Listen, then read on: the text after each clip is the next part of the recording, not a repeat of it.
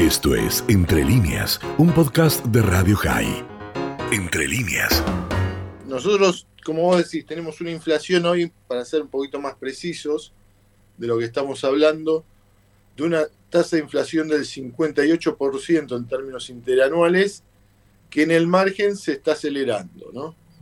Que es también parte de una tendencia más de largo, de una tasa de inflación que allá por el 2003, si mal no recuerdo, era el 3%, 2004 subió al 6%, 2005 al 12%, y así sucesivamente viene una trayectoria alcista que hoy ya nos encuentra en niveles de tasa de inflación del 58% en términos interanuales, que va camino a cerrar el año con suerte, si la tasa de inflación baja mes a mes, en términos del 70%, que tranquilamente, o en el escenario más probable, o un escenario probable puede llegar al 80%, y que con algún resbalón, por así decirlo, la tasa de inflación podría llegar al 100% en términos interanuales hacia fin de año. Eh, Hernán, te escuchamos y obviamente, claro, es como cuando decimos si hay humedad 95%, 98%, estamos un poquito incómodos, pero digo, ahí tal vez podemos hacer menos. Digo, la inflación es algo que, que no es producto de, del clima, de algo que está en un lugar que nosotros no tenemos ninguna posibilidad de intervenir. Es más, somos nosotros los autores de la inflación, no es que vino por, por razones mágicas. ¿Cómo puede ser y qué se puede hacer para atacar el problema, no solamente hablar del mismo? Y por otro lado, lo que significa en el día a día de una sociedad y de una economía estas tasas de inflación que no existen casi hoy en el mundo. Esta es una tasa de inflación que se construyó, como te decía antes, la construimos en años, hasta en dos décadas, y la construimos pasito a pasito hasta generar hoy, como que como te decía, es una tasa de inflación del casi el 60% que puede ir o que va en camino al 80% en un escenario muy probable. Con lo cual hay lo primero que hacer que habría que hacer es ser conscientes de dónde estamos, tener un diagnóstico y atacarla en forma decidida. El problema que tenemos es que es, como tenemos una inflación construida en años, reducirla no va a ser fácil y va a requerir una construcción también de años para llegar a tasas de inflación más normales. Y a su vez también van a, va a requerir no solo de medidas, digamos, duras, sino también de consensos importantes para ordenar esta economía que cada vez se va desordenando más. Y se va desordenando más básicamente producto de esta tasa de inflación que va en alza, que hace que hoy fuerza al gobierno a mantener un ancla cambiaria y tarifaria para evitar que la inflación suba más, lo cual tiene el costado negativo de que atrasa tarifas y el tipo de cambio, y que eso a la postre, a futuro, si uno quiere normalizar el tipo de cambio y las tarifas, tiene que subirlos y agravar, y eso agrava el problema inflacionario. Ah. Con lo cual se entra en una dinámica cada vez más difícil cuanto más se demore atacar el problema. Hernán, yo te voy a preguntar de la manera más prosaica porque no soy economista y, creo que lo técnico escuchamos, pero necesitamos entender ah, de manera lo más simple. Digo, eh, en física decía alguien que la materia no se destruye, se transforma. Eh, digo, es verdad, el peso argentino se va destruyendo, se transforma en la nada, pero ¿quién gana y quién pierde con la inflación? La inflación? Porque ah, por ahí hay quienes están ganando con esto. ¿Es así o no es así? ¿O todos perdemos? En términos generales, todos perdemos. Y en términos prácticos, el que gana es el Estado. Gana el Estado en el sentido, entre comillas, gana, porque todos perdemos.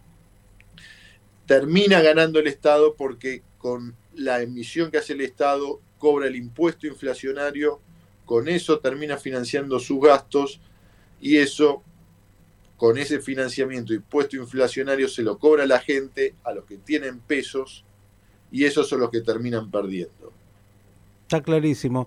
Eh, el Estado que, que, bueno, tiene paritaria siempre que se cubre de lo que pueda pasar, eh, que tiene además toda esa enorme estructura, eh, son los únicos privilegiados. Toda la clase media y la clase media más pobre sufre y mucho de lo que significa este impuesto terrible. Ahora, para un inversor local y extranjero, de lo cual tanto se habla también, con estas tasas de inflación, ¿le conviene pensar en una inversión en la Argentina o mejor dice me voy a un país que tenga un cierto nivel de control sobre su moneda? No, desalienta, desalienta primero por el cálculo. Uno no, no, no dificulta calcular la rentabilidad de cualquier negocio pero a su vez ya tasas de inflación como las que tenemos tienen otro impacto negativo sobre las decisiones de inversión que está dado por la incertidumbre que genera. Incertidumbre sobre las políticas económicas, porque estas tasas de inflación suelen llevar al gobierno, cuando, y especialmente cuando no quieren aplicar las políticas que aplican usualmente los países en estos contextos, llevan a los países a adoptar intervenciones, intervenciones más agresivas, que hacen aumentar todo lo que es el riesgo jurídico de una inversión y ya ahí la decisión de inversión la hace más compleja, más incierta y eso obviamente va a retraer cualquier decisión de inversión. ¿Se puede parar la inflación sin eh, una política de shock? En realidad lo que se puede, pero lo que hay que tener en cuenta que para la inflación es un resultado de política económica. Y para tener un buen resultado de política económica, lo que tiene que tener el gobierno es efectivamente buena política económica. Y para eso, condición necesaria es ordenar la economía. Y, y hoy esta economía está extremadamente desordenada, y a la vez tiene el segundo problema básico, que es un gobierno que tiene muy poca o total falta de credibilidad. Dentro de lo que es incluso una alianza donde las luchas internas restan aún más credibilidad a cualquier política que pudiera eh, impulsar el gobierno. Hernán, pregunta directa, ¿hay intencionalidad o hay ineptitud para tener este nivel de inflación? Y yo creo que hay bastante ineptitud para tener esta tasa de inflación, a lo cual se suma, se suma una pandemia y un contexto internacional que tampoco ayudaron. Mm. Pero sí hubo ineptitud en el sentido que la deuda, la reestructuración de la deuda se hizo mal, porque si bien se logró reestructurar la deuda, el objetivo principal de toda reestructuración de deuda es lograr financiamiento o recuperar el financiamiento y eso no se logró. Hoy a Argentina nadie le presta.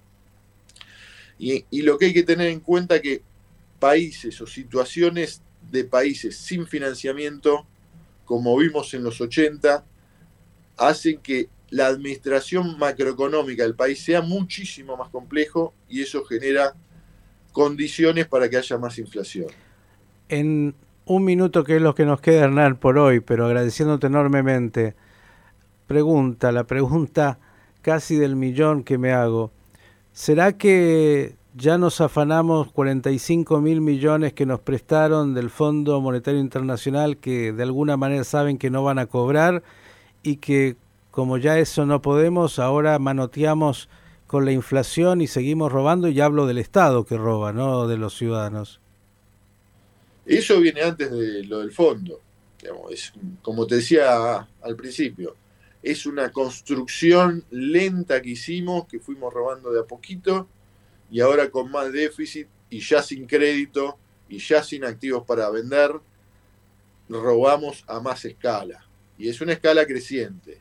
Y ahí lo que hay que tener en cuenta es que si el déficit no se reduce, una de las condiciones para tener una economía ordenada no la vamos a tener, y eso va a ser más complejo el, panorama. ¿Pronóstico del paciente?